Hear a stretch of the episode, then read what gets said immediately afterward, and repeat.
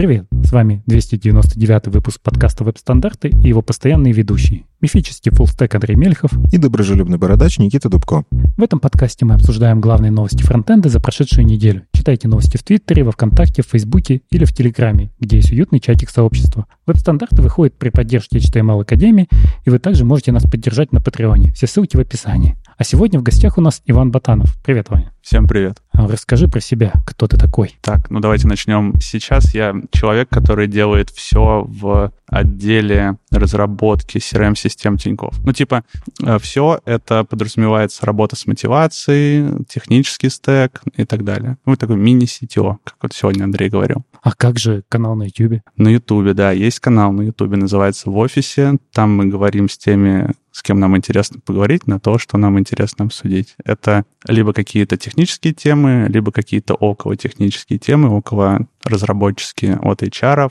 до там soft skill ов. Ну и ты же еще в ПК Frontend Conf. Да, я еще в ПК Frontend Conf уже три года. Мы собираем конференцию с ребятами. Будет в октябре, кстати. Кому интересно, приходите. А еще ты начинающий стендапер. Получилось, так, так вышло, да. На природе кода вот как раз сегодня мы пишем, только что было выступление там полчаса назад и так плавно подошли к событиям, да? а, на самом деле это такой, как, как обещал Вадим в прошлом выпуске, выездной полевой выпуск. Мы действительно сейчас находимся, вот втроем пишемся на X5 тех природа кода, а, то самое мероприятие, которое немножечко побомбило в Твиттере, но мы вот здесь и слушали сегодня доклады, кто-то слушал, кто-то читал, кто-то стендапил. Уже как бы нельзя нам делать анонс этого мероприятия, потому что когда вы слушаете, оно уже завершилось. Но, кстати, вот интересно, интересно, а у них записи будут вот этого всего? Судя Камеры по... снимали, мне кажется, будет. Но формат очень прикольный, мне понравился. Да, формат необычный, это были доклады без слайдов. А, изначально попросили у спикеров э, попробовать в стиле стендапа, и только Ваня понял техническое задание правильно. А, поэтому, если будут записи, будет очень клево. Посмотрим, что из этого получится. Формат действительно интересный. Заранее хотелось бы извиниться перед Ильей Кошлаковым. Я надеюсь, когда он послушает, он перестанет на меня злиться. После моего стендапа сегодня сегодняшнего. Заинтриговал. А еще я видел, вам рисовали какие-то классные карточки. Да, действительно были скрайберы, да, если это правильно называется, или как это? По-моему, это называется скретчинг. Скретчинг. Ну, в общем, да, действительно, каждый доклад был без слайдов, но были специально обученные люди, которые умеют рисовать, и причем достаточно неплохо так это красиво оформлять в виде там каких-то рисуночков со стрелочками, связями, красивым текстом. Вот писать красивый текст — это для меня вообще самое сложное. Красивый шрифт и вот это все. А, да, у каждого спикера будет э, такая... Можно будет, я так понял, забрать с собой эту здоровенную штук, штукень. Я не знаю, как мне ее вести в Минск. Да, а я приехал на машине и очень порадовался, когда увидел этот здоровенный билборд, который дают после доклада. Думаю, хорошо, что я на машине, будет куда положить. От событий, в общем-то, для слушателей уже прошедших к событиям будущим. А, это ты меня так? Да, тебя. 22 а, сентября а, пройдет Одесса фронтенд метап номер 18. А, судя по всему, офлайн, потому что есть прям адрес. Лондонская хотель, зал Айвазовский. Да, действительно собираются ребята и будут общаться про React Native для фронтов. Интересно, конечно. Мы как раз буквально сейчас э, вот после доклада Вани обсуждали, что React Native — это бэкэнд или фронтенд, или что, где, куда. А у нас есть сегодня тема, между прочим, про React Native для фронтов. Да, обязательно обсудим, но если хотите, можете прийти опять на JS Meetup и там пообщаться со спикерами про это. А также есть секретный доклад, э, в котором почему-то нарисовано фото Юры Артюха и Лорем Ипсум, очень интересно, что означает. Это значит, что спикер еще просто не подготовил тему или действительно что-то такое прям интригующее? А, слушай, а я на самом деле могу объяснить. Часто бывает, что спикер, спикер если известный, он говорит, да, я смогу приехать, а тему попозже. Ну, мы дам, дам какую-то тему попозже. И для того, чтобы на сайте кого-то подсветить, ты уже размещаешь спикера, но типа пишут ТБД или coming soon, что-нибудь такое. Ну, в общем, если это действительно Юра, а, а не просто аватарка рандомного человека из интернета, который очень похож на Юру, я уверен, доклад будет какой-нибудь интересный, с классными демками и юморочком. А, ну и еще доклад Canvas API как инструмент для работы с графикой. И в конце какая-то викторина. Даже интересно. В общем, ребята потихоньку возвращаются в офлайн мир, я так понимаю, и, в общем, общем, если вы будете проходить мимо Одессы, обязательно заглядывайте 22 сентября. Слушай, так это же очень здорово. Я не знаю, у вас были опыт, был опыт выступления на онлайн-конференциях в 2020 году? Да. Это много. же супер скучно вам, мне кажется. Нет. Нет? Мне понравилось. Понравилось? Ну, а чем? слушай, я привык говорить в камеру, поэтому для меня нормально. Но сижу дома в комфортных условиях, рассказываю камере. Никуда не надо ехать, времени экономится вагон. Я еще э, Frontend Conf в 2020 году, она была онлайн, и я был ведущим одного из треков. И целый день у меня там дома бывает чуть ли не студия, там свет привезли, этот задник, на котором нарисованы логотипы. Вот. И это тяжело было. Целый день ты должен быть в контексте, ты э, должен погрузившись, слушать, чтобы потом как-то разгонять, задавать вопросы. И когда ты это делаешь дома просто один, то нет вот этого запала, какого-то движа, и людей нет, ничего нет, и как-то тяжело. Я еще помню, вы когда делали рит, у вас это прям на неделю было растянуто, и вот этот трек, он распиханный по дням, и ведущим приходилось... Я помню, просто Саша Шенкевич выкладывала в разные дни, как, типа, как по-разному сесть, чтобы этот день был особенный. Ну, может быть, да. Я рит не вел, но, короче, она права. Это реально сложно. Вот в, в, в офлайне не так сложно, потому что есть какая-то динамика. Когда ты сидишь дома, тебе просто в наушнике режиссер говорит «пять минут до доклада». Ты такой «Окей, я как бы никуда и не уходил». Ну да. В общем, как мы видим, и как мы постоянно объявляем, все больше и больше офлайна возвращается. Я даже уже не помню, когда нам приходили, приносили последний раз онлайн. А, кажется, потихоньку это все нормализуется. Посмотрим кажется, мы можем потихоньку возвращаться в этот прекрасный мир с э, нетворкингом и вот такими вот интересными мероприятиями. Ну и как это? Если я есть в подкасте, мы ну, обязательно должны поговорить про Chrome. Но на этот раз это не новости Хрома, а Нильс Линхейр написал э, достаточно провокационную, но интересную статью, что Chrome — это новый Safari, и Edge — это новый Safari, и, в общем-то, Firefox тоже новый Safari. А, казалось бы, обычно про такое говорят, что Chrome — это новый E, Safari — это новый E, а здесь какой-то такой прям заголовок внезапный.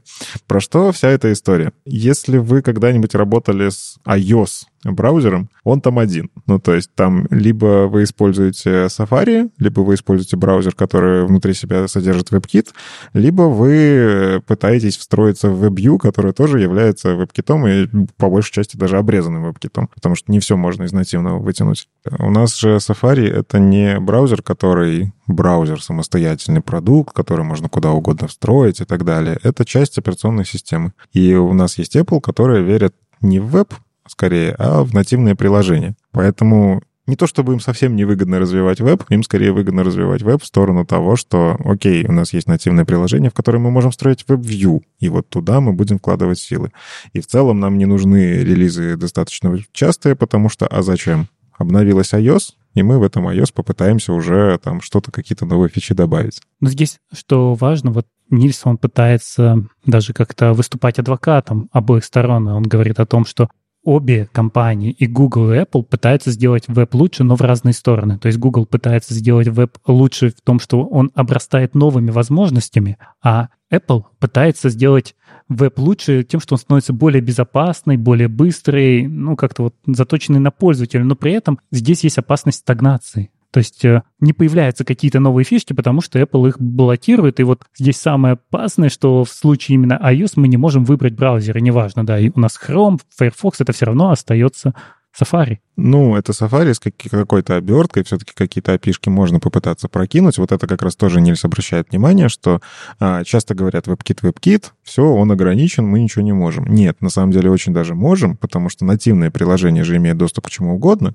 И, в принципе, браузеры, которые могут прокинуть, ну, не знаю, там, датчик освещенности возьмем какой-нибудь на айфоне, это же ну, не из, не из WebKit торчит эта ручка. Эта ручка, она торчит именно из операционной системы. Chrome нативное приложение получает доступ к этому нативному механизму и делает опишку. Ну, то есть, в принципе, Chrome действительно круче, чем Safari по возможностям, потому что это нативное приложение. Но это хак. То есть, а как они делают? Они засовывают на страницу в рантайме JavaScript, который может постучаться назад в приложение обертку и как-то довести вот этот полифил для какого-то случая, которого сейчас нет. И эта вещь в любой, может, ну, в любой момент она может отвалиться. Просто Apple скажет, нет, вы здесь сделали то, что вот просто бьет по безопасности. А с другой стороны, у нас есть Safari, который вроде бы, ну вот как раз он говорит, браузеры равны, но Safari равнее, потому что если им это понадобится, они могут пойти и попросить ребят в iOS внедрить что-то, чтобы оно проросло. Apple уже сейчас в не очень выгодной позиции в последнее время. Ну, там а, слышали же, наверное, что в Северной Корее... Ой, в Северной, команд, вырежете это. В Южной Корее а, Apple обязуется принимать теперь платежи от любых платежных систем без комиссии. И вот это а, давление на Apple, оно же, ну, оно идет достаточно, началось достаточно недавно, и я думаю, что оно будет, ну, в какой-то момент все больше и больше. Короче, оно будет нарастать, и, возможно, и, и в этом вопросе тоже мы получим какие-то какие конкурирующие, в общем, продукты помимо Safari. А тебе когда-нибудь приходилось вообще бороться, ну, не бороться, как это, смириться с тем, что для Safari нужно что-то отдельно поддерживать и вставлять какие-то костылики? Не, я с мобильной разработкой вообще никогда ничего не имел. Mm, ну, это прям вот было. На мобильных э, просто веб-сайтов, там как бы все норм. Да, слушай, я все время жил в Enterprise. надо понимать, что я от момента, когда я ушел из веб-студии, я ушел в Enterprise. И это всегда был какой-то закрытый Enterprise. И сейчас это очень просто. Что мы сейчас делаем? Если вы пользуетесь Тинькофф, и вы пишете в чатик или звоните как клиент, а, вот мы пилим софт, куда, где с вами общаются операторы. Это закрытая CRM-система, я всегда был в закрытом enterprise, и там, как правило, нет места каким-то э, мобильным разработкам или типа того. Мы разрабатываем под последнюю версию Chrome. Типа мы в супер luxury ребята. Слушайте, у нас вот в компании, где я работаю, приложение внутреннее даже не работает в Safari. Я не могу так сказать про приложение, которое я разрабатываю. Оно должно работать везде. Ну, я же не приложение пишу, я пишу WebView для приложения по факту. А, и здесь, ну, мы постоянно сталкиваемся с тем, что пользователи Safari, пользователи iOS конкретно присылают баги, причем, ну, как у нас есть тот самый э, докфудинг, про который мы говорили, когда сами разработчики пользуются тем, что они разрабатывают, сами приносят баги, и у нас это просто часть культуры. Ну и, как выясняется, у многих индексоидов просто есть айфоны, они открывают какие-то беты, ну, не беты, ну, как, на разработчиков Яндексе часто раскатываются эксперименты какие-то до того, как они попадают наружу. А это позволяет собрать обратную связь, в целом хорошая такая практика, что ты понимаешь, где что сломано еще до того, как это увидели снаружи. Слушай, может быть, сейчас не в тему будет. Я разговаривал с... Ну, у нас был на канале видос с пентестером, и он говорил, что на первый взгляд кажется, что андроиды очень легко взламываются, но по факту это не так, потому что андроидов э, много разных устройств, там могут стоять совершенно разные прошивки, а у Apple есть прям ограниченный набор устройств, и ты всегда знаешь, какое устройство, какая там стоит прошивка и так далее. И поэтому, на самом деле, Apple, ну, телефон от Apple взламывается сильнее. Я думаю, что то, о чем ты говоришь с точки зрения веба, WebView и так далее. А, тоже есть эта проблема, и, скорее всего, Apple будет что-то с этим делать. Ну, мне так кажется. Не знаю, так, ванга небольшая. Ну, а, как это будет двигаться, интересно. Самое интересное, это на самом деле э, все же браузеры, которые мы описали, они, ну, не все, кроме Firefox, они же от э, WebKit-то и появились. Ну, то есть, э, если посмотреть текущий Chrome, это когда-то был форк WebKit, который превратился в Blink, который теперь сам по себе живет. Edge, он просто взял, переехал на Chromium, да, тоже та же история. То есть современные браузеры, они берут начало том самом э, до Safari, назовем это так, но все-таки WebKit и Safari нельзя говорить, что это одно и то же. Это, кстати, тоже важно часто замечать, что Safari и WebKit — это разные вещи. Есть движок, а есть браузер, который в операционной системе. Но конкретная история про... Вот только Firefox. Он живет немножко по-своему. У него все-таки не WebKit, у него свои движки и всякое разное. Ну, короче, забавная история. Просто сам по себе заголовок зацепил, что Chrome — это новый Safari. А, кстати, вот даже с WebKit интереснейшая история здесь затронута, что вообще компания, если какая-то хочет довести что-то в WebKit, ну, потому что они хотят, чтобы у них внутри iOS их браузер стал лучше, да, им придется контрибьютить конкурирующий браузер, и еще не факт, что после того, как это вольют в WebKit, это доедет в Safari, потому что Apple может сказать, что вот конкретно это изменение им не нужно. Просто вот даже в такое положение они ставят конкурирующие компании. И вот здесь в конце как раз Ниц говорит вот как раз об этом случае. Вот ты, Ваня, сказал, что есть регуляторы, которые надавили на Apple. Он говорит, что Apple надо отказаться от этого пункта 2.5.6 из правил, который заставляет все браузеры использовать WebKit, и Apple, скорее всего, не пойдет на это, несмотря на то, что они говорят, что вам не нравятся наши условия с приложениями, делайте веб. Веб мы вам даем, но веб вы даете нам ограниченный. И поэтому есть надежда на то, что регуляторы надавят на Apple и обязуют их не просто картинки рисовать по выбору браузеров, а разрешить, наконец, другим браузерам ставить свои движки.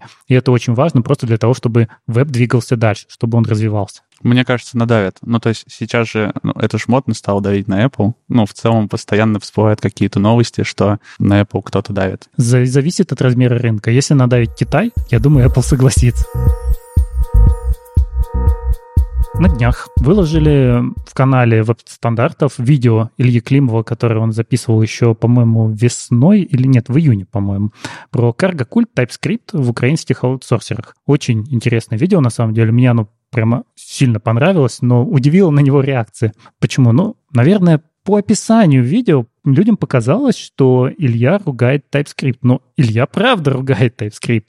Но конкретно в этом видео он рассказывает об интереснейшем эксперименте. Просто кратко хочу пересказать для того, чтобы людей смотивировать его посмотреть. Илья рассказывает о том, что так как в Украине в целом популярны аутсорс-компании, и он работает э, как консультант, то ему удалось провести эксперимент на многих компаниях взять и предложить им поделить команды и взять людей, которые писали на TypeScript и сказать, вот вы, команда, продолжаете писать на TypeScript, вы переходите на JavaScript, а вот вы, третья команда, пишете на JavaScript, но добавляете туда юнит-тесты, и UI-тесты, дизайн-ревью, а, код-ревью обязательно, ну, в общем, все лучшие практики. И посмотреть в итоге, какой подход принесет больше денег. Вот это само по себе супер удивительно, что можно проводить такие эксперименты, потому что фактически эксперимент, ну, я даже не знаю, не на пользователях, а на компаниях, которые заказывают себе продукт, но им в общем-то, все равно, им нужен работающий продукт, им дают этот работающий продукт, но одновременно проводят эксперимент. И какой результат этого эксперимента? Оказалось, что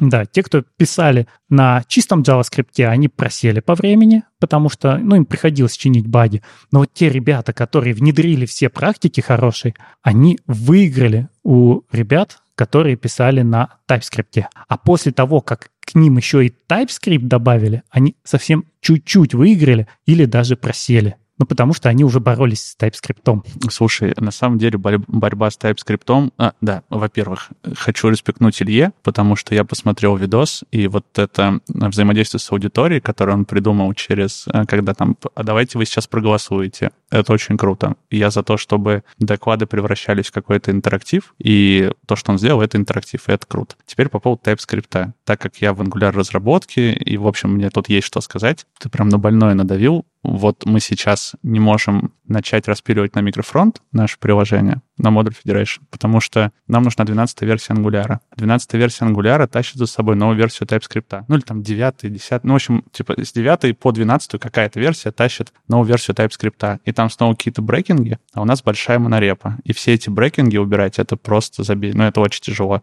И вот поэтому TypeScript и тормозит. То есть TypeScript — это мощная вещь, но нужно обдуманно брать. То есть я вот согласен с Ильей, что совершенно точно нужно стараться не просто брать TypeScript, потому что это круто. Как раз тот самый карго-культизм. У нас какое-то время было так с React. Потом э, люди вроде поняли, что не везде надо брать React, можно как-то выбирать.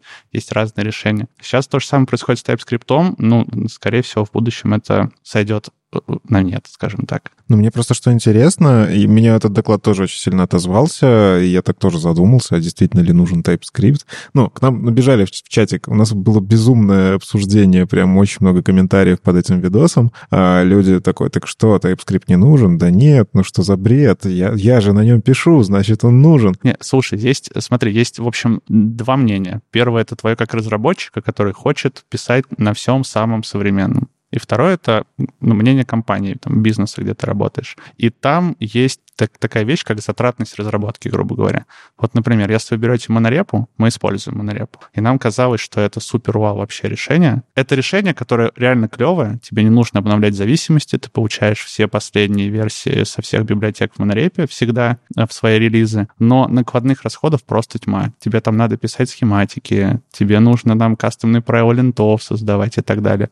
Просто если нет запроса от компании на это, то вписываться в том числе и в TypeScript, помимо всего того, что я назвал, наверное, надо подумать. И тут Илья, конечно, прав. Но если ты используешь Angular, тебе же из коробки приходится использовать TypeScript. Ну да, но Angular, как правило, используется в enterprise. Ну то есть есть, конечно, люди, которые собирают на нем виджеты, но я советую подумать этим людям в следующий раз, в целом Angular для enterprise очень хорош. Почему? Потому что есть стайл-гайды, есть какие-то общие правила, там, ну и в целом комьюнити.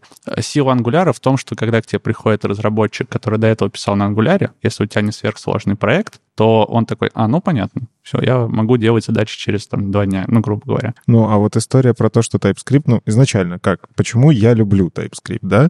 Он а, позволяет действительно, если сравнивать чистый JavaScript и TypeScript, он тебе хоть какие-то ошибки отсекает, ну, просто на этапе того, что ты написал тайпинг, и он тебе в какой-то момент скажет, это, это, это, вот ты тут забыл поле передать, пожалуйста, проверь его. То есть какая-то попытка вот этого flow, как у тебя данные идут, и они в эту сторону, собственно, много идут. Все следующие, последующие релизы, они добавляют этот flow все больше и больше проверок. И это, с одной стороны, классно, но с другой стороны, действительно, если у тебя куча юнит-тестов, куча линтеров... Кстати, юнит-тесты все-таки с TypeScript мне как-то лично проще писать. Но если у тебя есть тайпинг, не знаю, быстрее просто получается. Можно даже что-то там генерировать, попробовать. Но ладно, можно действительно просто на JavaScript написать и окей. Мне скорее история, ну, у тебя, если действительно есть вся вот эта инфраструктура, которая что-то проверяет, ты действительно начинаешь много тратить времени на то, чтобы написать такие типы, если, не дай бог, дженерики еще используете, которые и в тестах работают, и в коде работают, и как-то там провязываются со структурой данных бэкэндных, там еще что-то. Ну, то есть я согласен с этим посылом, что надо думать, но вот мне интересно, или я просто не, как он у себя в докладе не сказал, когда вот этот момент, когда тебе нужно переходить? Слушай, мне кажется, тогда, когда ты начинаешь использовать дженерики, сложные, не то, что ты просто там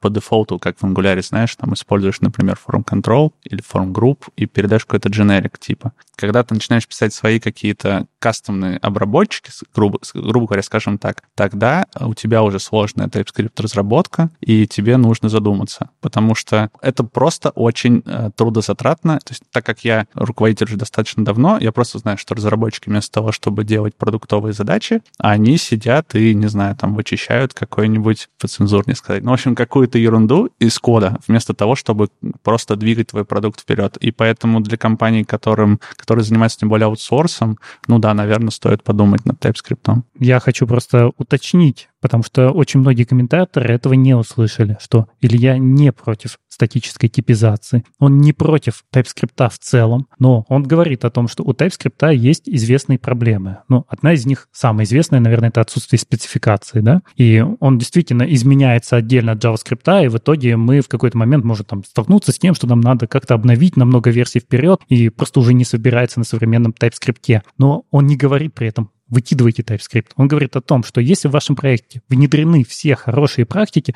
то у вас возникает такая воронка, через которую ваш код пробегает через тесты, через код-ревью, через дизайн-ревью. И вот там те 25% надежности, которые дает TypeScript, внедренный на чистый JavaScript, они постепенно растворяются. И вот здесь вы просто взвесите, что вам важнее. Скорость или удобство, которое дает TypeScript. То есть вы готовы, например, бороться с типами иногда, писать лишние обертки, потому что вам очень важно, чтобы у вас, вот в моем случае. Что мне важно в TypeScript? То, что у меня есть контракты, которыми я общаюсь между фронтом и бэком, как full stack. Они генерируются автоматически, они генерируются с типами, и это снимает с меня необходимость писать часть тестов, потому что оно идет через контракты. Мне это важно. И, соответственно, я готов бороться в каком-то случае с особенностями TypeScript, потому что мне это дает профит. Но это, опять же, вот э, все зависит от масштаба разработки. Если у тебя э, приложение, в котором, не знаю, куча микросервисов сходится, и тебе нужно вот писать вот эти контракты, ДТОшки какие-то, да, что-то проверять, тогда да, тогда тебе нужен TypeScript. Но если у тебя какой-нибудь простенький проект, ну, прям простой, у него один бэк, который, может, ты еще и сам себе написал, ну,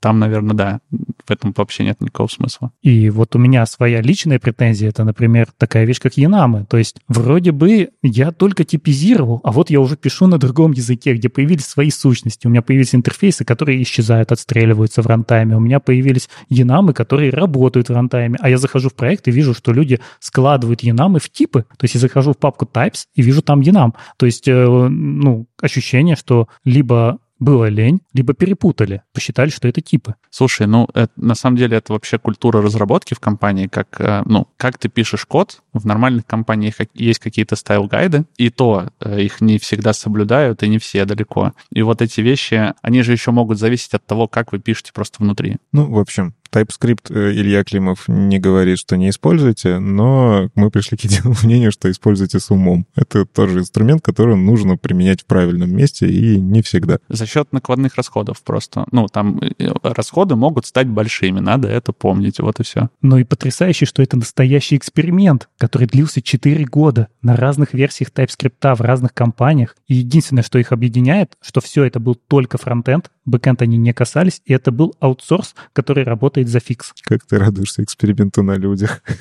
Ну, это не из головы человека. Ой, мне не нравится TypeScript, я буду рассказывать, какой он плохой. Нет, это вот прямо поставлен эксперимент, и есть результаты. И там есть и плюсы, и минусы, и это классно. А бета-тестирование только на разработчиков. На Smashing Magazine вышла очередная статья э, с большим количеством ссылок. Мне, кстати, все больше и больше нравятся эти статьи. Они прям такие классные подборки. Э, Луи Лазарес поделился большим количеством ресурсов, на которых можно играючи изучить всякие приколюхи. Под приколюхами я называю то, чем мы зарабатываем деньги. ну, то есть CSS, JavaScript, regexp, э, TypeScript, SQL, Vim, вот мне вот интересно, там игра с одним, с одной концовкой или с несколькими подумать. А, но, а, как бы, окей, что, что мы тут в подкасте будем обсуждать? Давайте по каждому инструменту пройдемся. Нет, конечно. У меня скорее вот порадовала или даже в какой-то, ну, так немножко удивила реакция на эту статью. Это одна из самых ретвитимых, одна из самых репост... Ну, короче, ее в соцсетях растянули просто, видимо, по всевозможным пабликам на свои странички и так далее. Там просто огромный взрыв вот по статистике. И я понимаю, что вот такие вещи играющие учиться технологиям, они отлично заходят людям. И мне вот интересно, как раз просто сегодня в тему того, что Ваня рассказывал, сравнение сложности фронтенда и бэкенда, нормально ли это вообще история, что ну, фронтенд можно изучать просто при помощи игр? Или, или все-таки это такое просто для, для джунов или тех, кто со стороны приходит, новичков? Слушай, короче, я э, сейчас чуть-чуть не про фронтенд, сори, просто у меня прям э, отголоски внутри чуть-чуть предыстории. Когда ты становишься руководителем, у тебя технический челлендж чуть-чуть пропадает. Это правда. И я его нашел для себя в пентесте. А, я пошел, ну, мне еще давно это нравилось, вот, и я пошел в лабораторию англоязычную посмотреть, как это все устроено сейчас. Потому что последний раз я этого касался там в 2009 году. И там все так играючи устроено. Там прям сценарий взлома. То есть ты не просто взламываешь сервер, где у тебя просто Java, какая-нибудь там Java back или там PHP back, неважно. А там прям ты взламываешь компанию, у которой свои лендинги, есть свои сотрудники там и так далее. И вот, ну, это же тоже, по сути, площадка для обучения, просто не фронтенду, а пентесту. Но как они все это сделали, прям вот интерактивно, ты не можешь от этого оторваться. Я садился там в 8 вечера, оп, уже 2 ночи. Ты такой, вау, очень круто. Ну, собственно, как у Андрея есть опыт реализации, э, как, как это называлось, я забыл. Да, CTF, точно, да. который делали на ELF. Я, я помню их глаза просто ребят, которые это делали, они такие, вау, мы сами кайфуем от того, что мы вот это творим. И вот эта реакция аудитории, что по факту, ну, по факту же просто в код посмотреть, там, э, задание найти, там, сертификат кликнуть и так далее. Ну, то есть это для некоторых это вообще просто работа, такие вещи делать просто потому что нужно, да, но люди кайфанули, фидбэк был безумно положительный. Короче, мне кажется, просто у нас как-то в профессии это такие взрослые дети, да, по-любому, да. Мы же, а, у нас же есть на канале один видос, который сделан прям вот под то, что интересно, а, про асинт. И там в конце в виде конкурса был как раз CTF. Надо было просто по соцсетям найти 7 картинок, ну, грубо говоря, которые еще и хлебными крошками связаны. Вот. И нашел там три человека, ну, они были из сферы ИБ. Вот. И один написал, только один написал, «А, я все сделал, все нашел, но я не понял, зачем там текст песни Noise MC. Я такой, ну, это просто хлебные крошки. А там э, текст был разбит по предложениям, и в B64 просто конвертнут, и чувак заморочился, записывался, он с каждой картинки перепечатал, ну, либо перепечатал, либо, может, как-то там какие-то скринридером, ну, хрен знает. В общем, а, вот эти B64 строки он взял, перевел их, вот настолько люди увлекаются. Прикольно. А я поясню. ИБ — это информационная безопасность, а угу. CTF — это Capture the Flag, поиск флага, популярное развлечение у людей, занимающихся информационной безопасностью, игра, где надо находить уязвимости. Кстати, могу от себя еще добавить, что э, если вдруг вы тоже чувствуете, что не хватает технического челленджа, CTF — это очень прикольная сфера, потому что там каждый, ну, ну, конечно, не каждый, но в целом очень разнообразные машины, которые вы взламываете. От бэка на каком-нибудь ИО, заканчивая там какой-нибудь Java машиной, там, или выходом из докер-контейнера. То есть там прям очень много разнообразия. И для человека, который вот хочет просто, э, ну, во-первых, нужно иметь хорошую базу, чтобы этим заниматься, потому что ты должен в целом, когда ты что-то ломаешь, должен представлять, что внутри находится. Вот. И для людей, которые там ищут какого-то челленджа технического, прям отлично подойдет. Ну вот если вернуться как раз к обучению, действительно ли получается, вот судя по вот реакции на эту статью, что просто выложить документацию уже недостаточно? О, да слушай, это никогда было недостаточно. Ну, то есть, мне кажется, что люди, э, которые прям вот могут читать документацию и увлеченно это делать, это ну, единицы. В сфере нужно слишком, ну, слишком больше людей, скажем так, гораздо больше. Вот. А для таких, э, которые не готовы техническую документацию сидеть, ковырять, нужны вот такие инструменты, конечно. Ну, то есть в идеале какой-то онбординг в компанию, если построить его в играющей какой-то форме, когда ты читаешь документацию для того, чтобы получить ачивку или там прям выполняешь проект. Ну, то есть вот тут так выстраивать действительно может Слушай, работать. Слушай, онбординг — это же вообще очень больная вещь. И там кто как это делает. Некоторые делают через чат-ботов. Ну, в общем, по-разному. И да, онбординг именно так по-хорошему должен строиться. То есть, типа, времена, когда ты приходишь на работу, тебе говорят, вот документация, вот Git-репозиторий, через неделю приду, спрошу, типа, они уже отошли. Сейчас так никто не делает. А вот, кстати, Андрей все время говорит, я же бэкэнд, я же бэкэнд. А у вас есть такие игры? Потому что у нас есть CSS Garden. Очень многие пришли в программирование, и в том числе в бэкэнд, с того, что они начали эти игры сами писать. То есть вот я вспоминаю свое детство, мы писали и на C, и чуть-чуть вставки на ассемблере делали, потому что игры этого требовали. И это, наверное, другой способ геймификации, когда ты не играешь в игру, чтобы научиться, а пишешь игру, чтобы научиться. Да, но, в общем, э, нашим слушателям, особенно я знаю, что нас очень много слушают э, джуниоров и те, кто действительно пытаются войти в профессию, статья прям must-have. Я некоторые, я для себя нашел несколько интересных игр, в которых я залип. прям вот, причем, ну, ты знаешь эту технологию, но играть, блин, прикольно, потому что сделано интерактивненько, там рыцари сражаются, еще что-то, и казалось бы, ну, типа, я же, я же уже это все умею, но в игровой форме просто прикольно повторить знания. Ну, слушай, у нас есть дудлы в Гугле, на которые мы залипаем все, вот, ну, кто не залипает? И там они просто для развлечения, а здесь еще и что-то новое. Легендарный динозаврик. Вы, кстати, э, сколько времени прошло, когда вы узнали, что, оказывается, динозаври, в динозаврика можно играть? А, я где-то твит какой-то увидел, и только... Ну, то есть для меня всегда динозаврик и динозаврик, а потом я увидел, что человек просто берет и начинает играть, я такой, вау, секундочку. Я случайно нажал куда-то, я помню, такой, чего? То есть, ну, прикольно же, они никак об этом не сказали, и все сами нашли. Я просто увидел где-то соревнования на конференции, кто больше пробежит динозавриком, потому что я все-таки пользуюсь Safari и редко вижу динозаврик. У тебя в Safari нет динозаврика. У нас в плане неожиданно такая статья, э, которая, ну, она еще майская, она такая относительно не свежая, но заставляет задуматься. Вот мы часто говорим про все всякие штуки, связанные с accessibility, про то, что важно делать контент, э, в том числе для незрячих людей, для тех, кто системными технологиями пользуется, ну или просто вот доступный контент, он в любом случае сделает лучше, э, если вы можете это как-то поддержать нормально в своем технологическом стеке.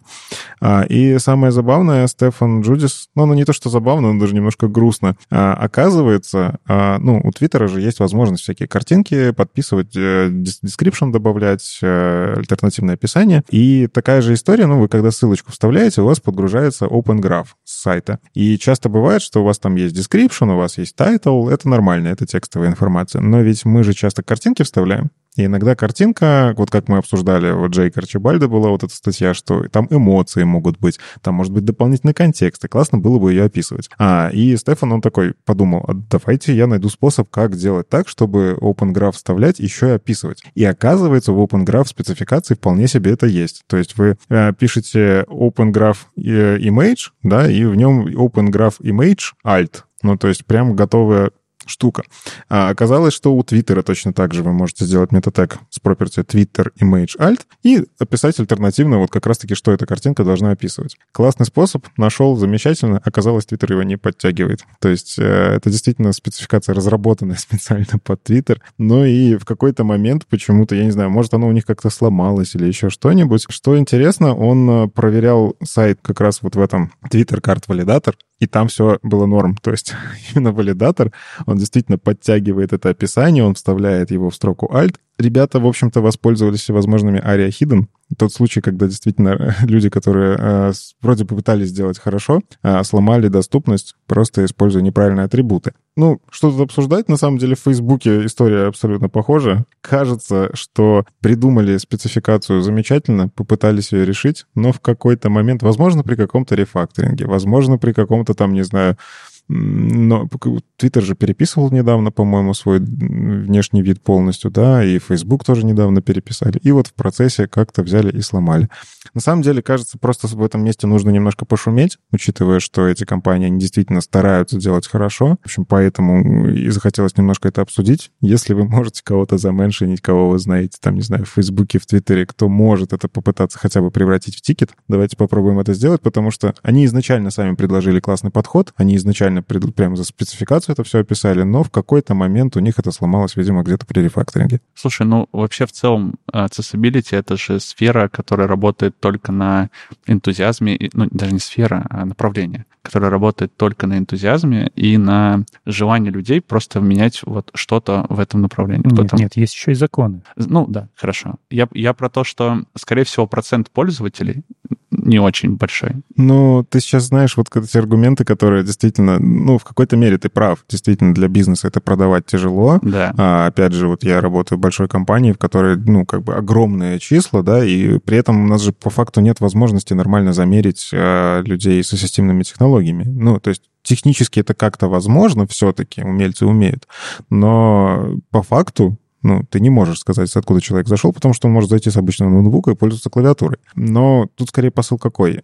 А тут может быть, как это, ошибка выжившего. Люди да, не да, заходят да. потому, что ваш сайт, черт побери, недоступен. Он не может на него зайти, и вы теряете своих клиентов. Да, давайте я просто сделаю дисклеймер, что я считаю, что это важно. Просто, скорее всего, процент пользователей очень небольшой. Да, но представь, что 1% в абсолютных числах для того же Твиттера или для Фейсбука да, это, это гигантское количество да. людей. Да. Ну и к тому же, опять же, вот у меня есть проблемы со зрением, и для меня вот сайты, на которых никак там выключен Zoom, например, я такие сайты искренне ненавижу, потому что они берут метатегом, говорят, нам так проще, потому что вот у нас есть, там, мы встраиваем это в iFrame, мы не хотим, чтобы iFrame зумили, мы вставим мета-зум, нет, не выключаем зум. Я в такие моменты очень сильно бешусь, потому что я не хочу надевать очки только ради этого сайта, я вполне себе люблю сделать э, Command++, все, у меня более крупный шрифт, меня это вполне устраивает. А, это минимальная часть доступности, но вот разработчики про это даже... Они сделали себе удобно, они не подумали о том, что... Ну, скорее всего, кстати, среди этих разработчиков, учитывая статистику, тоже есть кто-то с плохим зрением. Возможно, Наверняка, ему тоже да. грустненько. Слушай, я начал замечать, что у меня зрение подсаживается. Я тоже зумлю иногда и тоже ловлю с этого какой-то, ну, какую-то пользу. Да, поэтому я верю, опять же, что вот эта история с Open Graph, тут скорее такое пересечение фичей, которое, ну, очень сложно отследить, где, что да как. Кстати, забавно, у Мануэля Матузовича, он публиковал тоже у себя в Твиттере, он какой-то там скрипт, скрипт написал, который заменяет все картинки без описания на картинку э, какого-то исполнителя по-моему, что-то связанное с полькой, что-то такое. Но не суть. В общем, он просто написал такое расширение для себя, и он просто вот несколько раз уже постил про то, что, кажется, вообще почти никто не никто использует не альтернативное думает, описание. Да. Это грустно, конечно. Вот. А, и я, кстати, тоже про это задумался. Я вот сегодня опять постил фотки без альтернативного описания, но в этот момент я вот такой куда-то запостил, и, блин, надо, наверное, все-таки подписывать, потому что, ну, а вдруг кто-то будет читать, и вот у него этот контекст уйдет. Да, есть текст твита, но фотографии, как мы говорили, тоже несут какой-то эмоциональный фон, а, поэтому как минимум я об этом задумался, и, наверное, в следующий раз постараюсь все-таки подписать фотографии. Не то, чтобы я часто просто фотки пощу в Твиттер, все-таки для этого есть другие сервисы, Facebook. Ну и продолжая тему Твиттера, как раз я же говорил, мы затронем React Native. Здесь Джузеппе Гаргоне написал статью, в которой попытался разобраться, а почему же Твиттер так странно выглядит. Что у него там за div-суп и страшные CSS, когда мы открываем исходный код Твиттера, почему мы видим вот такое? Слушай, когда не только исходный код открываешь, но и в целом Твиттер открываешь, там бывает все едет так, что ты такой думаешь, ну, это же в целом сервис, которым пользуется большое количество людей. Как так можно? Нет-нет-нет, здесь все-таки другой вопрос. Так как он делает разные экстеншены для хрома, расширения, то ему пришлось залезть в исходный код страницы HTML, и он выглядит странно. То есть почему там используются дивы для того, чтобы отобразить параграфы, например, почему баттон не используется нативный. И оказалось, что Twitter сделан с помощью React Native for Web. Я не знал. То есть это получается фреймворк, который был сделан для того, чтобы писать, в, используя веб-язык, нативные приложения, его снова запихнули в веб, и это использует большая компания. Да, ну, они сделали настоящую кросс-платформу. То есть вот сидят ребята. Как раз сегодня был вопрос, а мобильные ребята это фронтендеры или нет? Вот если у нас есть React Native. Да, вот сидят одни и те же ребята, и они собирают под iOS, под Android и точно так же под веб, используя один и тот же React Native, который позволяет вот то, что вы написали с помощью JSX, скомпилировать в разные сущности. Или это будут какие-то нативные части, нативный view, нативный текст, нативные кнопки, или это будет HTML. И это работает. Я вот не знал, что Twitter собран на этой технологии, ну а дальше он попытался разобраться. А почему это все так странно выглядит? Оказалось, что так оно выглядит не просто так. То есть они действительно заморочились с accessibility, все размечено как надо. Возможно, местами избыточно, но размечено. Но почему они при этом не могут взять и тогда обычный наш баттон, который у нас есть в HTML, ставить, почему они его рисуют? Потому что, когда мы начинаем работать с тачевыми интерфейсами, очень многих возможностей не хватает. Вот они, например, вставляют флексы внутрь батон для того, чтобы сымитировать тот интерфейс, который мы привыкли видеть на мобильных устройствах. Чтобы вот сохранить это все, им приходится перерисовывать стандартные элементы, которые нам поставляет браузер. И как только мы отключаем то, что нам дает браузер, то очень много приходится писать руками. Им нужно вставлять в параграфы блоки, пришлось заменить параграфы на дивы. Им CSS, ну, CSS понятно, потому что так как это React Native, то CSS там собирается с помощью самого React Native, и мы теряем настоящие классы. Там причем есть разные префиксы, которые означают это там пользователями дописано или изнутри движка прилетело. И вот он пытается немножко, наверное, защитить, что это выглядит так не потому, что ребята какие-то странные или ленивые, а просто потому, что они используют React Native. И как на это смотреть? Использовать инструменты для React Native. В общем-то, в этом смысл статьи. А вопрос, зачем они выбрали React Native? Для того, чтобы силами одних и тех же людей собирать сразу приложение для всего. Нет, смотри, ты, ты же когда запускаешь что-то, тебе нужно э, выбрать из разных инструментов самый подходящий. Если ты понимаешь, что вывести разработку э, как бы э, кроссплатформенную, да, когда у тебя один и тот же код используется на разных устройствах, там, везде и так далее, ну, ты, наверное, должен как-то взвешенно это решение принимать. Это цена. Ну, смотри, вот я работал в компании, которая приняла решение одно приложение все-таки сделать на React Native. И оказалось, что силами фронтендеров, ну, то есть нас, можно делать одновременно и веб, и мобильную часть, и фичи релизить одновременно. Да, но у тебя для этого должна быть готова инфраструктура. Ну, то есть ты, ты должен знать, что инструмент, который ты сейчас возьмешь, он как бы на 95% покроет твои потребности. А вот кажется, что у Твиттера чуть-чуть с этим не получилось. Ну, я здесь спорить не буду. Но здесь, наверное, другой вопрос. Смотри, они могли писать веб на веб-технологиях, а мобильный сделать на React Native. Но тогда команде пришлось бы делать два приложения. Да, но они могли бы вообще не использовать React Native, я к тому. Тогда бы нам понадобилось две команды. Ну, знаешь, я все-таки немножко с грустью смотрю вот на такие тенденции, потому что веб-платформа очень сильно развивается, веб-платформа очень сильно двигается, а штуки, которые компилируются в веб-платформу, они развиваются чуть-чуть медленнее. Тот же самый React Native, он же действительно накладывает огромное количество ограничений, потому что, сорян, нативная реализация такого не умеет. В этом вебе себе, конечно, придумали молодцы, но у нас тут есть ограничения, поэтому флексы те же самые, они же тоже очень долго, по-моему, впиливались в React Native, появились далеко не сразу, там на костылях как-то это было сделано. Сейчас-то уже нормально, я насколько знаю. А всякие истории там, когда какие-то в CSS очень крутые фичи появляются, ну, сорян, опять же, в нативное это никак не скомпилируешь, используйте то, что есть. Вот мы говорим, что мы страдаем там IE поддерживать. Люди, которые пишут под нативные платформы, они страдают чуть-чуть больше, потому что им обрубают кучу возможностей. И вот здесь вопрос, ну, типа, зачем так сильно себя ограничивать. То есть, да, с одной стороны, у тебя есть одна команда, которая релизит сразу все. И приложение, и в вебе обновилось, и все сразу заработало, здорово, классно. С другой стороны, если мы хотим там, не знаю, какую-нибудь крутую фичу, которая может где-то что-то оптимизировать в вебе, мы не можем это использовать, потому что React Native этого не умеет. Но с другой стороны, вот здесь как раз ссылается на доклад Untouchable Web от э, Рика Хенлона из как раз из React Native команды, где он объясняет, что реализовать кнопочку в вебе так, чтобы она была действительно ощущалась как нативная, очень дорого.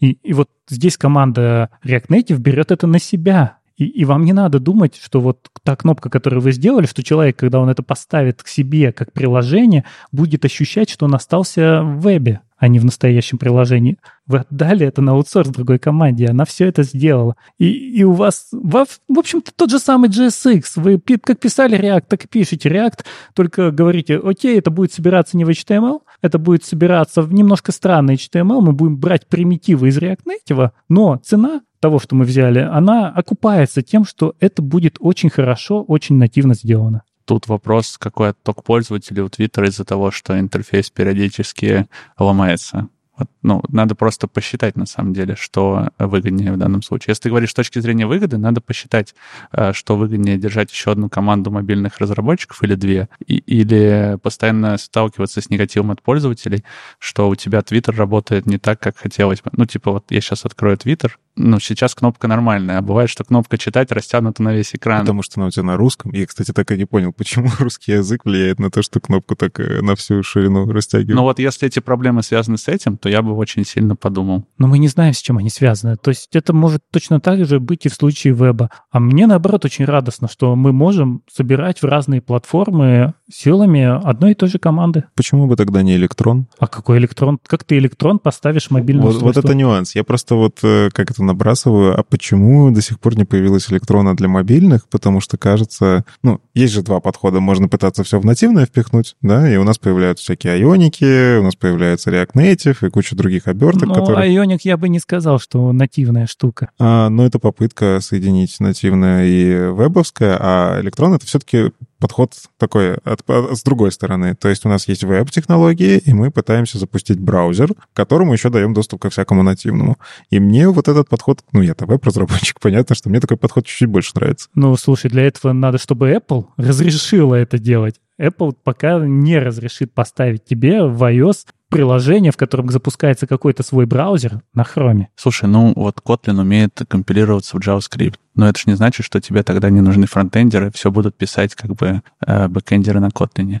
Просто нужно э, взвешенно выбирать. Вот мы, мы говорили про TypeScript и говорили, что надо взвешенно выбирать. И тут тоже надо просто взвешенно выбирать инструменты. Вот и все. Ну вот если бы вы стартовали какой-то крупный проект, как бы вы оценивали необходимость React Native? Это очень сложный вопрос. В зависимости от того, что мы хотим отдавать мобильным пользователям. Должны ли мы фичи одновременно выкатывать в веб и в мобильную? Вот это самый сложный вопрос. Как выкатывать одновременно? Если у тебя две разнородные команды, то все время будет вот это расхождение. Ты будешь понимать, что у какого-то банка на вебе уже что-то появилось, а на мобильном приложении еще нет, потому что там свой длинный-длинный бэклог. А вот React Native, вот это мой опыт, я видел, что это работает, что одна и та же команда может катить и туда, и туда, и быстро собирать. И разные пользователи, которым ну, хочется приложение человеку нативное, пожалуйста, ты получаешь тот же самый опыт, что и ребята в вебе, которые не хотят ставить приложение, но хотят ставить PWA. Слушай, я вот на опыте с монорепой понял, что серебряных пуль не бывает, что у тебя есть какие-то одни клевые штуки, но они накладывают совсем другие ограничения,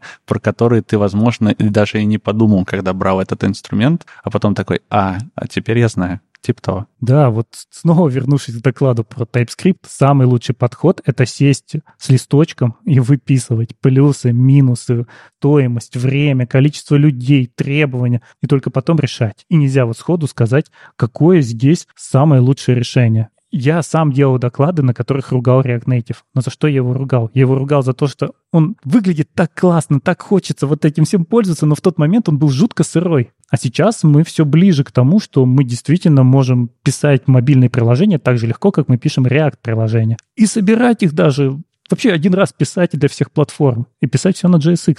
Блин, может быть, сейчас это прозвучит не очень, но мне кажется, что вот такие вот пере... кроссплатформенные вещи, инструменты, они хорошо работают в не очень больших а, приложениях. Когда у тебя есть какое-то суперсложное большое приложение, наверное, там могут возникнуть трудности, вот про которые ты говоришь, и про которые, в общем-то, и написана эта статья.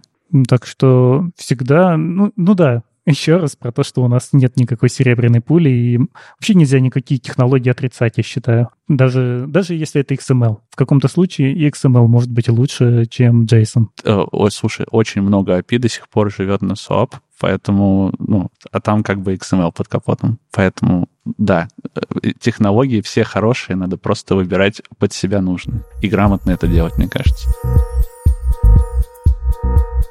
Ну и, собственно, раз уж мы на природе кода, и мы послушали достаточно провокационный стендап Вани, а, но я не буду спойлерить нашим слушателям, если это все-таки появится в сети, пускай послушают действительно этот вот стендап. А, это такой особый все-таки формат, э, где набросы — это нормально. Ну, а, мое субъективное мнение, что стендапы нужно смотреть обязательно с какой-то ноткой такой натянутости. Да, они же всегда острые. То есть ты когда, ты, когда ты смотришь стендап, там всегда какой-то есть отклик, и он, как правило, какой-то острый отклик такой. То есть ты думаешь, блин, ну э, ведь это же правда. Но ты затронул интересную тему, которую хочется немножко пообсуждать. А, это история сравнения бэкэнда и фронтенда, и что фронтенд, он кажется не такой простой, как некоторые думают. Да. А, ну, тоже просто в Ване несколько таких вещей понабрасывал, что, ну, фронтенд — это не просто написать LNDOS, а это там да. докер поднять, задеплоить, в монорепу это все положить, в зависимости обновить и так далее. А, и вот интересно твое мнение, а не могло ли это прийти на самом деле из бэкэнда? Я хотел задать этот вопрос из зала, на самом деле? Да надо было задать, на самом деле. Стопудово оттуда и пришло. Ну, так вышло, что фронтенд долгое время не был фронтендом. А я, например, был когда-то веб-программист. И я был... Я писал и на том, и на другом. И когда-то даже ненавидел JavaScript, когда, помните, вот это время, когда ты заходишь в Main.js, там 3000 строк лапши, и ты такой, как же можно это любить? Потом все поменялось.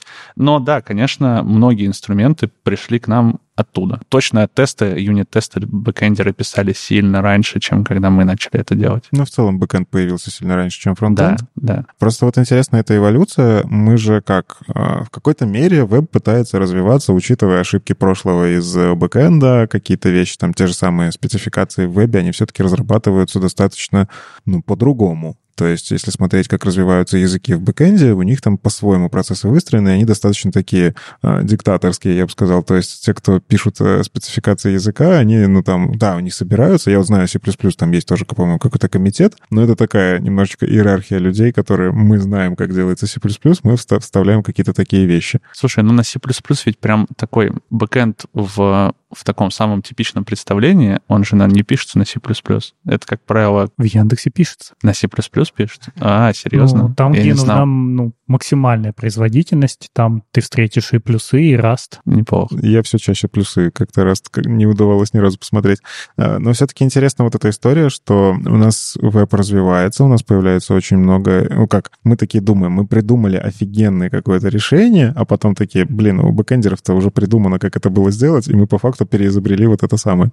Э, Мое выступление, скажем так, оно было скорее на то, что давайте сами не будем э, считать, что фронтенд — это легко. Это на самом деле уже нифига не легко. И проблем, которые есть внутри, ну, я просто как технический руководитель, я сталкиваюсь с этим, что на самом деле обвеса вокруг фронтенда уже столько, ну, там, не знаю, от каких-то пайплайнов до, до тех же самых тестов, поддержки вот этой всей экосистемы, там, автотестов, например. Их столько много, и нет очевидных решений. Ну вот сейчас смотри, вот я задам тебе вопрос. Вот у тебя есть автотест, который изменяет, не знаю, товар какой-нибудь на странице. Вот ты, когда в следующий раз запустишь тест, он упадет. Что ты, вот как эту проблему решать? Ну, ну нет ответа просто. Понять, ну, почему он упадет или... Ну, нет, смотри, ты, он упадет, потому что данные поменялись. Ну вот у тебя раньше было написано, там, не знаю, 3 рубля, а теперь 4, а ты проверил в тесте, что 3. Ну это у тебя прям полноценный end-to-end тест с рабочей да, базой. Да, и у тебя нет решения. Ты можешь, например, сначала создать товар, а потом поставить ему 3 рубля, а потом 4. Но единого решения подхода нет, и это сложная задача, которую непонятно, как решать. Есть разные предположения. И во фронтенде сейчас таких задач становится все больше и больше. И вот эта тема, что, ну, мы тут пилим свой клевый бэкэнд сложный, а вы там идите свой фронт э, простой пилите. Оно, ну, мне кажется, от него уже надо отказываться, потому что фронтенд тоже очень сложно. А вот если мы пишем бэкэнд на JavaScript, это еще бэкэнд или это, или это фронтенд? Дело не в языке. Да, дело, во-первых, не в языке, а во-вторых, опять же, сейчас, может быть, вы меня поправите, но я лично не знаю прямо enterprise бэкэнда на ноде. Кто не знает? Крупного не так много, Ну, тот же самый UKIT активно использует ноду на бэкэнде. Мы у себя в OSM используем только TypeScript насквозь от бэка до фронта. Но мы, наверное, не такой крупный enterprise и тем более не банк. Это, возможно, во многом связано со специализацией людей, то есть тебе проще нанять на рынке много-много Java разработчиков, которые умеют писать бэкэнд для финтеха. Это не связано с языком, не связано с технологиями. Слушай, я думаю, что за годы э, развития Java обросла такими инструментами, которых просто еще нет на ноде. Ну вот условно, я, опять же, я не бэкэндер на Java, но там всякие балансеры, вот эти все вещи, они же прям тесно интегрированы в, бэкэнд, в Enterprise Backend, и мне кажется, ну, сложно прилепить их к ноте. Но я не уверен. Почему? Балансер — это же отдельно отдельная вещь. Это там Nginx у тебя стоит, а то, как бежит нода... Тут другой вопрос. Эм, если мы пойдем в эксплуатацию, мы столкнемся с тем, что люди тоже прекрасно знают, как сделать тяжелую нагрузку на Java, вот сколько ей дать памяти, да, как, да, да, как да. это отслеживать. Но если ты им поставишь ноду, то они к тебе придут с вопросами. А сколько, сколько она потребляет? А на что мы должны смотреть? Какие здесь метрики? То есть даже со стороны эксплуатации не так много людей, которые умеют с этим работать. А нагрузки действительно в enterprise огромные. Да, слушай, многопоточный, про многопоточность на Java спрашивают на каждом собеседовании. А вот э, сделать какое-то подобие на ноде, это уже задачка не из легких. А в браузерном JavaScript многопоточность там а, особые, да, нужно, нужно знать браузерный Ну, тебе API. нужно знать API, да, тебе нужно знать про воркеры какие-нибудь и так далее. А вот э, на ваш взгляд, в какой момент это произошло? Ну, то есть э, я помню себя тоже веб-мастером, который на PHP, мне тогда да. было не стыдно это. Мне тоже не а, стыдно. И, ну, это было прям прекрасный опыт сервер-сайт рендеринга, который потом придумали снова уже, в мире JavaScript, но тогда мы тоже по факту рендерили какие-то компонентики на HTML, на CSS, все было замечательно. И, ну, хватало просто знаний бэкэндного языка, который умеет там, не знаю, делать запросы в базу данных. А, мы, естественно, учили базу данных как-то, как там синтаксис MySQL, MSSQL, хорошо. У меня был какой-нибудь бэкэнд, там, PHP, C-Sharp, .NET, неважно. И оно все просто выплевывало HTML, CSS э, в браузер, и как-то мы с этим жили, все было замечательно, а потом в какой-то момент действительно у нас появилось, для того, чтобы поднять фронтенд приложения, тебе нужен докер, который изолирует зависимости, и, о боже, вот в какой момент это произошло, интересно?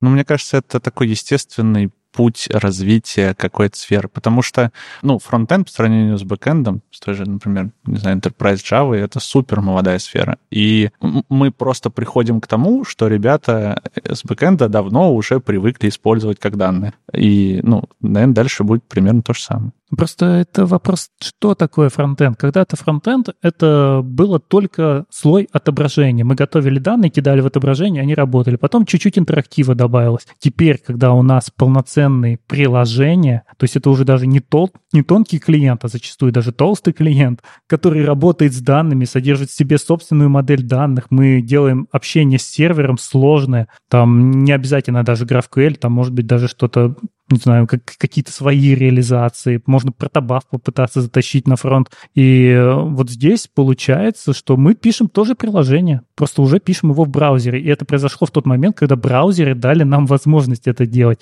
И для меня вот та точка перелома — это появление Gmail. Вот когда Gmail нам показал, что в браузере может быть настоящее приложение, которое работает как приложение, когда нам даже зачастую не нужен работающий сервер, чтобы написать письмо, чтобы прочитать письма. И э, вот здесь э, оно стало разделяться, и появилась э, ну, такой вот, вот это, наверное, точка водораздела. А сейчас мы как-то назад перетекаем много-много к бэку, потому что снова поняли, что нужно много сервер-сайт рендеринга, и у нас появился язык, у нас появилась возможность это делать на сервере теми же самыми средствами, и даже если вот для меня это когда было, когда я пришел в Яндекс с PHP, и мне сказали, нет, теперь ты только делаешь фронт, а потом позже такие, все-таки нода нужна, данные надо готовить, нам нужно все-таки на сервере что-то делать. И э, все равно сервер нужен, никуда от этого не убежать. У меня, короче, есть история. Я же, я не знаю, был ли у вас опыт работы в кросс-функциональных командах, да. когда прям и фронтендеры, и бэкендеры все вместе варятся. И вот мы, э, то, про что Глеб говорил, про T-Shape, мы прям активно использовали, ну, пропагандировали T-Shape.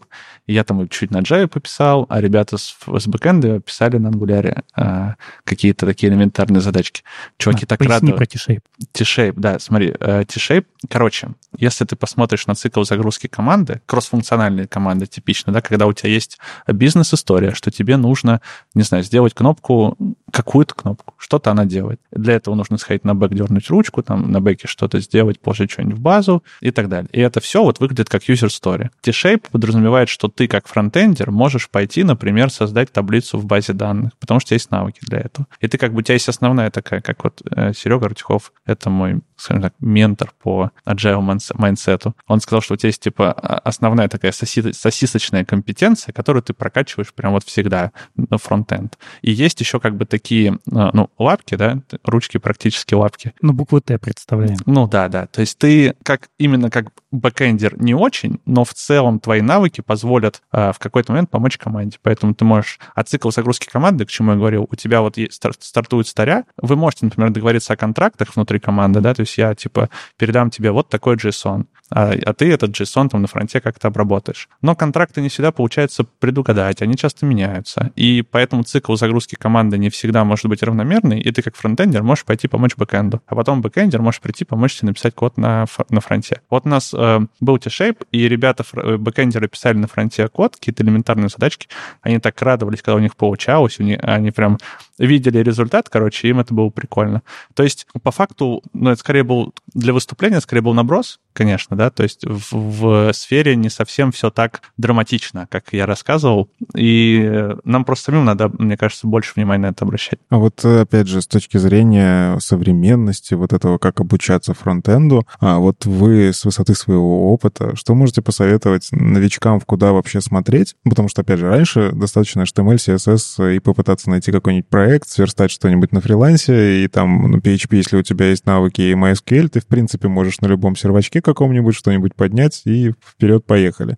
А вот сейчас э, куда мне идти, учитывая, что где-то нужен докер, где-то докер не нужен, где-то нужно разрабатывать на Node, где-то TypeScript нужен, где-то там Angular, React, Vue, и, ну, большинство новичков, которые, собственно, не знаю, иногда ко мне там в личку приходят, такие, слушайте, вот слушаю веб-стандарты, вы там много всего говорите, а с чего мне начать? И я понимаю, что я не знаю, что ответить. Я всегда говорю, смотри на вакансию, которую хочешь, и попробуй смотреть вот в те технологии, которые говорит вакансия. А вот а вы что посоветуете? Бегите, глупцы, да?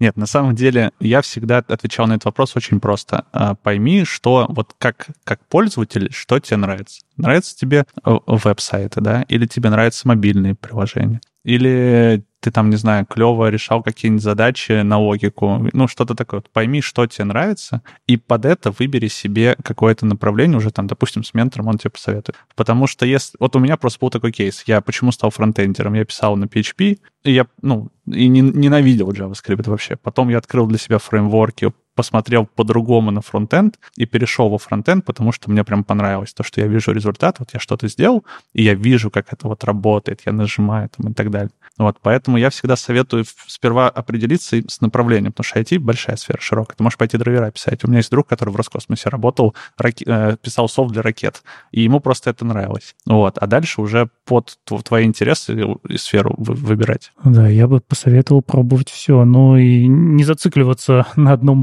вебе, потому что действительно IT большой, я и в геофизике занимался IT, и пробовал быть и чистым бэкэндером, и чистым фронтендером, и вот мне вот нравится быть посередине, потому что есть возможности и туда залезть, и туда залезть. Для меня это идеально, но, опять же, это для меня.